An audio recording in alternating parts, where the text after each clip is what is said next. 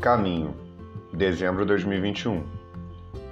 Caminhando pela rua do Catete, no inconstante Rio de Janeiro, uma senhora caminhava na minha frente. Com a habilidade de Schumacher em fechar seus oponentes, não me dava um espaço, nem um segundinho abria uma para poder passá-la. Nos estendemos nesse jogo por quase uma quadra.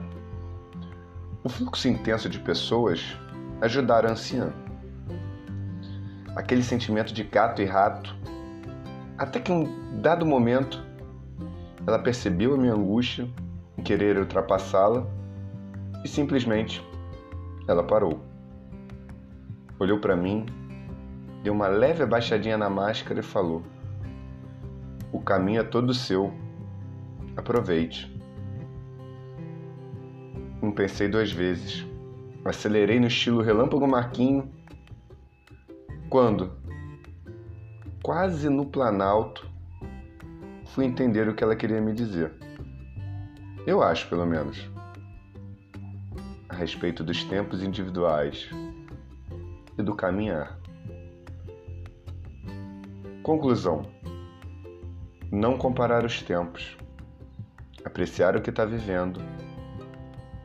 Atravessamentos existem.